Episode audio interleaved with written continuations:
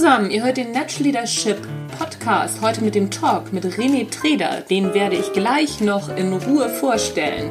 Als erstes wollte ich noch mal ein paar Neuerungen erzählen. Und zwar war es ja sonst immer so, dass der Talk in zwei Teilen kam, an zwei verschiedenen Tagen. Das heißt immer sonntags und montags oder mittwochs und sonntags. Und mir ist jetzt ganz häufig gespiegelt worden, dass die beiden Folgen doch bitte gleich hintereinander kommen sollten, damit man, wenn man so richtig gut drin ist, das Ganze auch durchhören kann.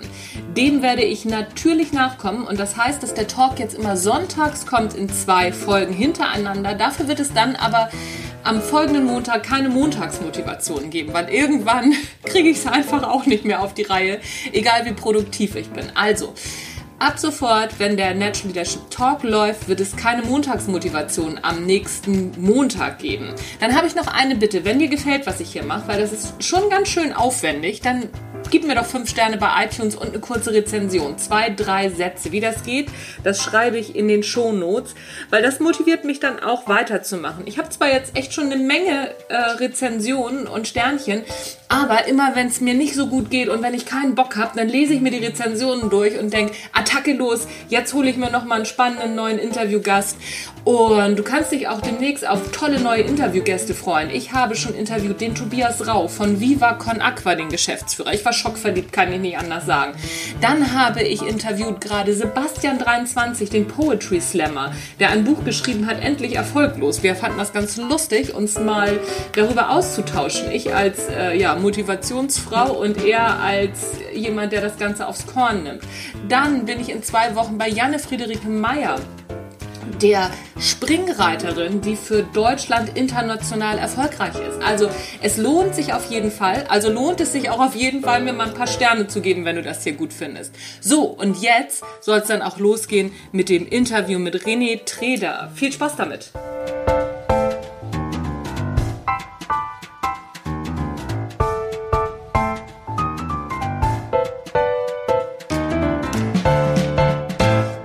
Heute zu Gast im Natural Leadership Talk ist René Treder. René ist nicht nur waschechter Berliner.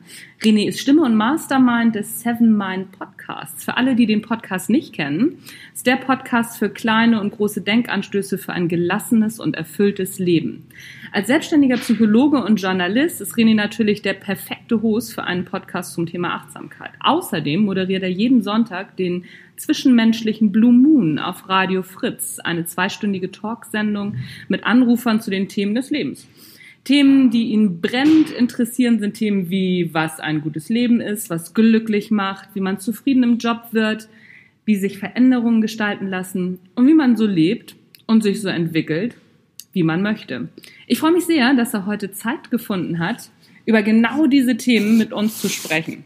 René, herzlich willkommen im Natural Leadership Podcast. Vielen Dank, Anja, vor allem auch für die schöne Einleitung. Ganz interessant, mal so das eigene Leben erzählt zu bekommen. Ist der Hammer, ne? wenn man sowas ja. selber mal hört. Ja, genau. ja das finde ich auch. Sonst mache ich das ja auch immer für die Gäste, dass ich mir auch immer vorher überlege, so, was ist eigentlich so interessant bei denen und ja. jetzt mal das umgekehrt gehört. Und wie fühlt sich das an? Ja, gut, vielen Dank. Läuft, oder? Sehr schön. Ja, vielen Dank, dass du dabei bist. Ähm, ich habe ja jetzt ein bisschen was über dich erzählt. Mhm. Mm, wie bist du dazu gekommen, dich mit Themen wie Achtsamkeit, Gelassenheit oder auch mit Kreativität zu beschäftigen? Wie kommt man dazu als Psychologe?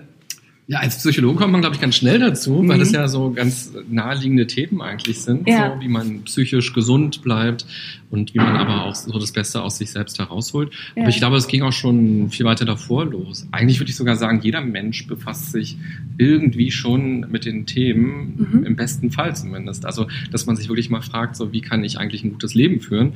Und gerade auch in Bezug auf Stress, also wann wird es mir zu viel, wann wird es mir zu wenig, dass man eben achtsam mit sich und seinem Körper umgeht.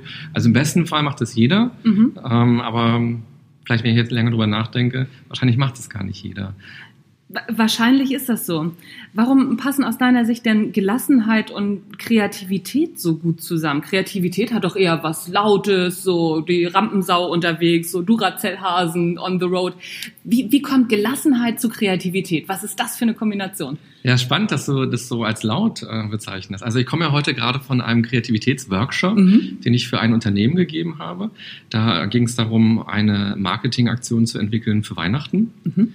Heute 30 Grad hier in Hamburg, aber passt ja super. genau, aber trotzdem haben wir Lebkuchen gegessen und uns Gedanken gemacht über diese Weihnachtsaktion. Und ich kümmere mich zum Beispiel darum, also mein Job ist Störer zu sein bei sowas, also mhm. dass die Leute nicht laut sind und nicht mit ihren Ideen rausplatzen, ähm, weil das das Denken eher behindert. Also wenn sozusagen so Alpha-Tiere da sind, die direkt ähm, klar machen, was jetzt die beste Idee schon ist, bevor die anderen überhaupt mal nachdenken konnten, dann passiert eben kein positives, kreatives Klima. Und darum ist eigentlich mein Job dafür zu sorgen, dass die Leute eben nicht direkt alles ausposaunen und dafür zu sorgen, dass es eben nicht laut ist, sondern eher und darum passt vor allem Achtsamkeit und Kreativität gut zusammen, dass man erstmal bei sich ist, dass man also überlegt, was ist denn jetzt die Aufgabenstellung, was wollen wir erreichen, was sind auch die Begriffe genau, die da jetzt drinstecken? Was heißt denn Weihnachten überhaupt so? Was heißt es für mich so ganz mhm. konkret? Mhm. Ist es wirklich dieses ähm, heile Familie-Ding, wie man das auf einem Werbeplakat sieht, mit Hund und zwei Kindern und die ganze Familie sitzt um den Tannenbaum? Oder wenn man in sich hineinhorcht, stellt man vielleicht auch fest, oh, ich hatte noch nie ein schönes Weihnachtsfest vielleicht und ich mhm. finde Weihnachten total ätzend. Und dass man sich erlaubt, diesen Gedanken und dieses Gefühl zu haben, weil erst dann kann wirklich auch was Kreatives entstehen an der Stelle, weil man plötzlich merkt, mhm. mein Bezug zu Weihnachten ist ein ganz anderer und wenn man in die Richtung denkt, fallen einem dann vielleicht witzige Umsetzungsformen ein, die auch andere Leute ansprechen, die vielleicht auch keinen Bock haben, zu Weihnachten nach Hause zu fahren. Oder auch Leute, die vielleicht einsam sind, anzusprechen auf irgendeine Art und Weise, die halt niemanden haben zum Beispiel. Also dass Weihnachten viel mehr zum Beispiel ist als dieses Stereotype.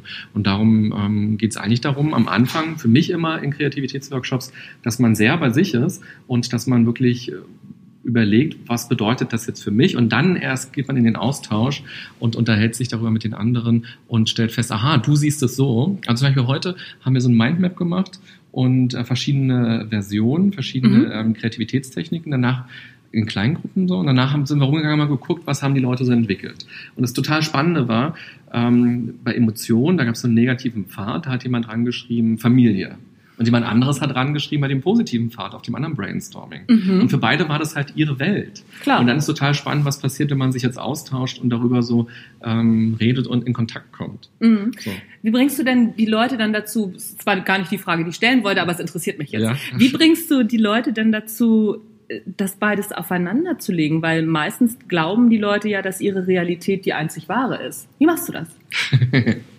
ja, das ist eine gute Frage. Ich glaube, hat immer ganz viel mit dem Klima zu tun. Also, wenn man, also gerade wenn man so an Kreativität denkt, dann denkt man ja häufig so an, da ist, da ist eine Person kreativ, so ein Kreativer, vielleicht auch aus den Medien. Wir kennen einen lustigen Moderator, einen lustigen mhm. Schauspieler oder so, und wir sagen, der ist kreativ. Oder wir denken halt an die Idee und sagen so, da hatte jemand eine gute Idee oder eine Kreativität. Und aber in der, in der Mitte, zwischen Idee und zwischen Person, liegt die Situation. Mhm. Und das ist das Entscheidende, finde ich, dass man diese Situation so kreiert, dass ein Klima entsteht, in dem man halt offen ist, auch für das, was die anderen sehen und sagen wollen. Mhm. Ähm, weil dann entsteht auch so eine Reibungsfläche im positiven Sinne, dass man wirklich tiefer in so ein Thema eintauchen kann. Mhm. Das so ein bisschen, also eigentlich ist es also ich bin Störer, ich versuche halt dafür zu sorgen, dass die nicht in alte Denkmuster kommen und nicht typisch denken, wie sie sonst im Büro in dieser Konstellation schon denken. Mhm. Und auch Hierarchien aufzubrechen, das ist auch ein ganz wichtiges Thema, äh, wenn so ein Chef, und die sitzen meistens mit dabei, was auch Vorteile hat, aber was auch Nachteile haben kann, weil man natürlich dann Angst hat, was sage ich denn, jetzt blamiere ich mich, oder jetzt hat ja Chef schon was gesagt, dann ist, gibt ja sozusagen die Richtung vor. Und mein Job ist sozusagen, dieses System zu stören und mhm. dafür zu sorgen, dass was anderes entstehen kann und dass die Leute wirklich bei sich sein können und dass man sich auch traut, ähm, Ideen zu sagen. Mhm. Dass es mhm. also auch so eine Wertschätzung dafür einfach gibt, dass es nicht so ein Stirnrunzeln gibt und kein, ach, das ist eh zu teuer, mhm. sondern dass man wirklich ähm, schaut, aha, das ist die Idee und dann erst viel später guckt, wie kann man die eigentlich umsetzen? Mhm. Weil kleiner machen kann man Ideen immer. Aber wenn man sie direkt mhm. klein macht, dann wird halt meistens nichts Gutes rauskommen. Wird nichts draus, ne? Ja, ja, okay. Ich habe doch wieder was, was ich nicht fragen wollte, was mich aber trotzdem interessiert. Ja, und genau. zwar, wenn du so einen Alpha-Tier-Chef hast, der an dem sich alle orientieren und wo auch ja die Gruppe so sagt, so, ha, wenn der schon eine Idee hat, dann sage ich lieber nix. Wie nimmst du den raus aus dem Spiel? Also meistens dadurch, dass ich ähm, ich mache meistens nichts in dieser ganz großen Gruppe, mhm. sondern ich breche die Gruppen auf. Das heißt, okay. wenn, dann ist dieses, ähm, dieser Alpha-Tier-Chef ja sowieso nur in einer kleinen Gruppe. Mhm. Und dann ähm, gebe ich eigentlich den Leuten immer so Aufgaben, oder gebe eine relativ klare Struktur vor, wie man jetzt vorgeht in diesem Übungssetting gerade. Und das heißt, diese Spielregeln gelten für ihn ja genauso. Mhm. Und dadurch ähm, ergibt sich das meistens so, dass es nicht dazu kommt, dass es so ähm, ausufert. Aber es gibt natürlich trotzdem immer jemanden in der Gruppe, das ist ja das Spannende, so an diesem systemischen, äh, an dieser systemischen Herangehensweise. Selbst wenn man jetzt den Chef rausnimmt, dann gibt es irgendjemand anderen, der sozusagen diese Rolle ja eigentlich einnimmt. Also jede Gruppe formt sich ja immer wieder mhm. neu, das kennst du ja wahrscheinlich mhm. auch mhm. von deinen Workshops. Ähm, das heißt, es gibt immer dieses, dieses, dieses Alpha-Tier und wenn das Alpha-Tier nicht da ist, wie bei den Löwen, mhm. dann wird jemand anderes direkt Alpha-Tier mhm. und dann wird der der Laute mhm. an der Stelle. Mhm. Ähm, ja, aber mit dieser Herausforderung muss man, glaube ich, dann immer leben ja. und damit auch ein bisschen spielen. Und manchmal ist Humor, finde ich, auch eine ganz gute Sache. Also ähm, wenn dann der Chef irgendwas sagt, ähm, oder auch ein anderes Alpha-Tierchen was sagt, dann finde ich, kann man oft auch mit Humor gut darauf mhm. reagieren. Ja, das äh, habe ich auch schon festgestellt. Humor funktioniert eigentlich immer.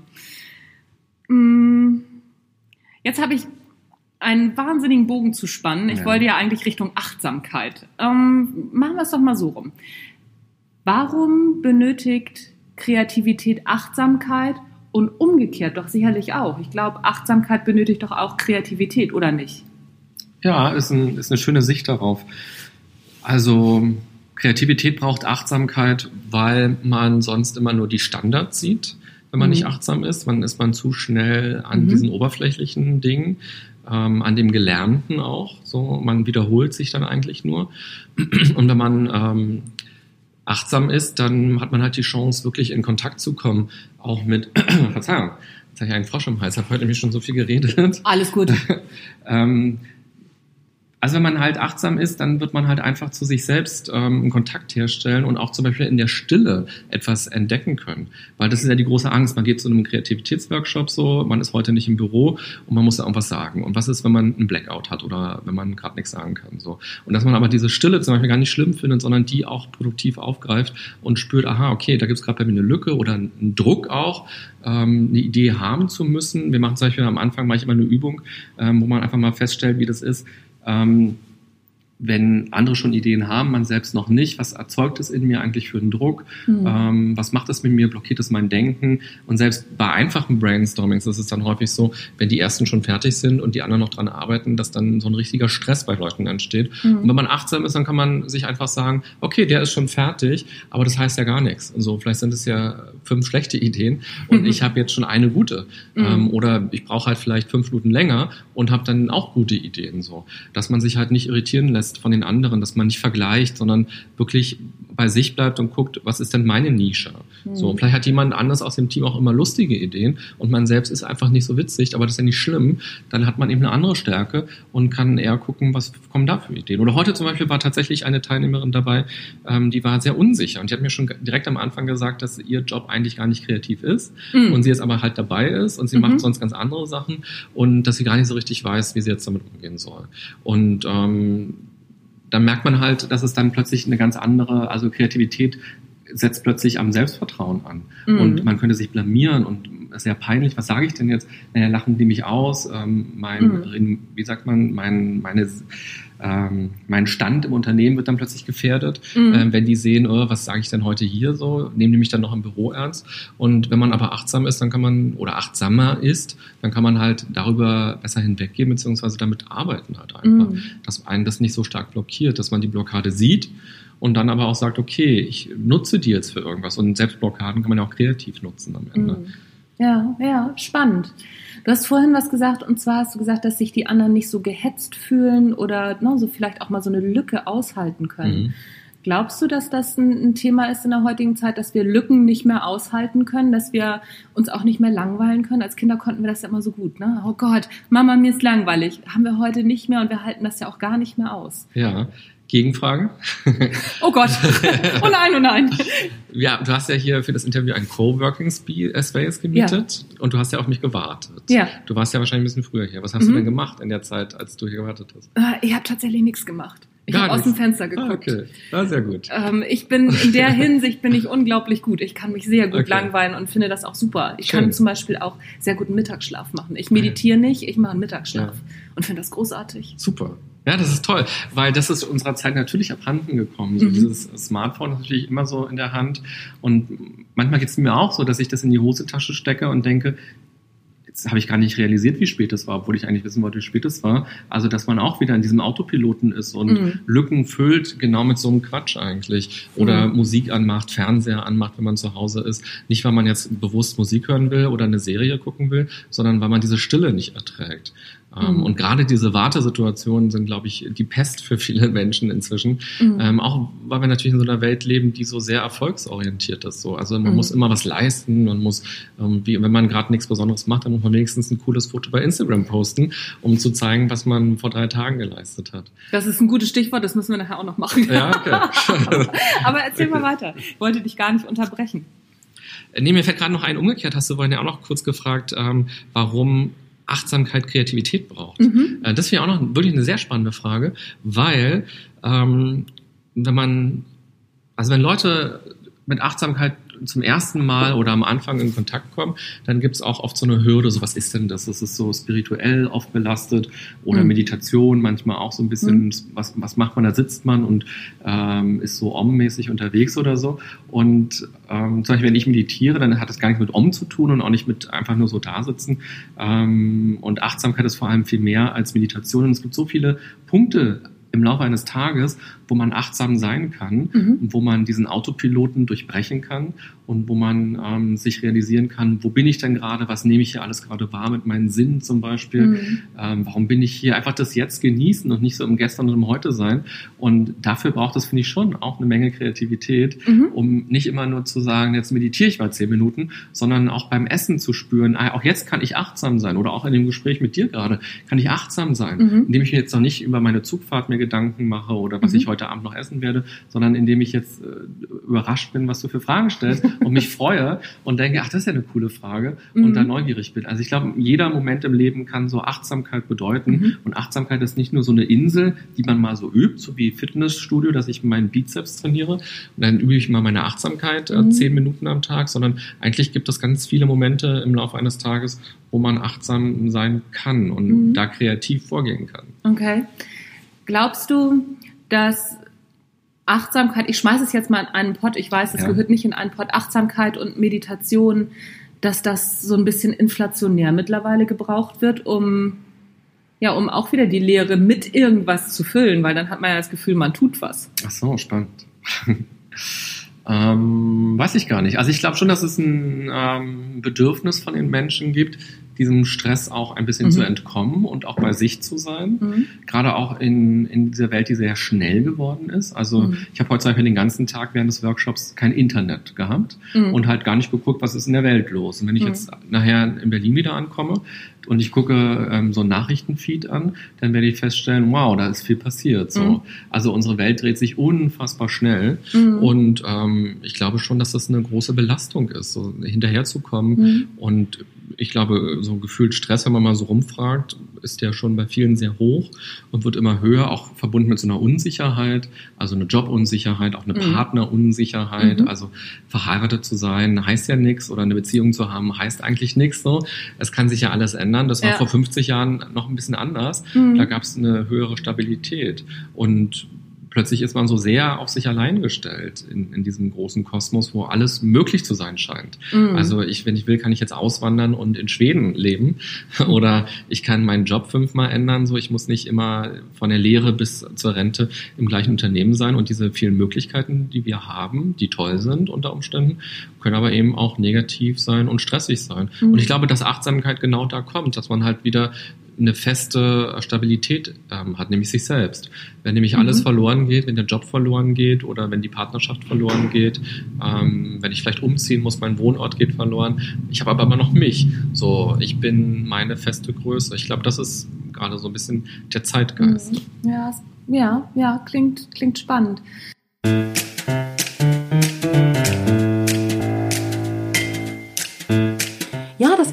Teil mit René Treder zum Thema Kreativität und Achtsamkeit.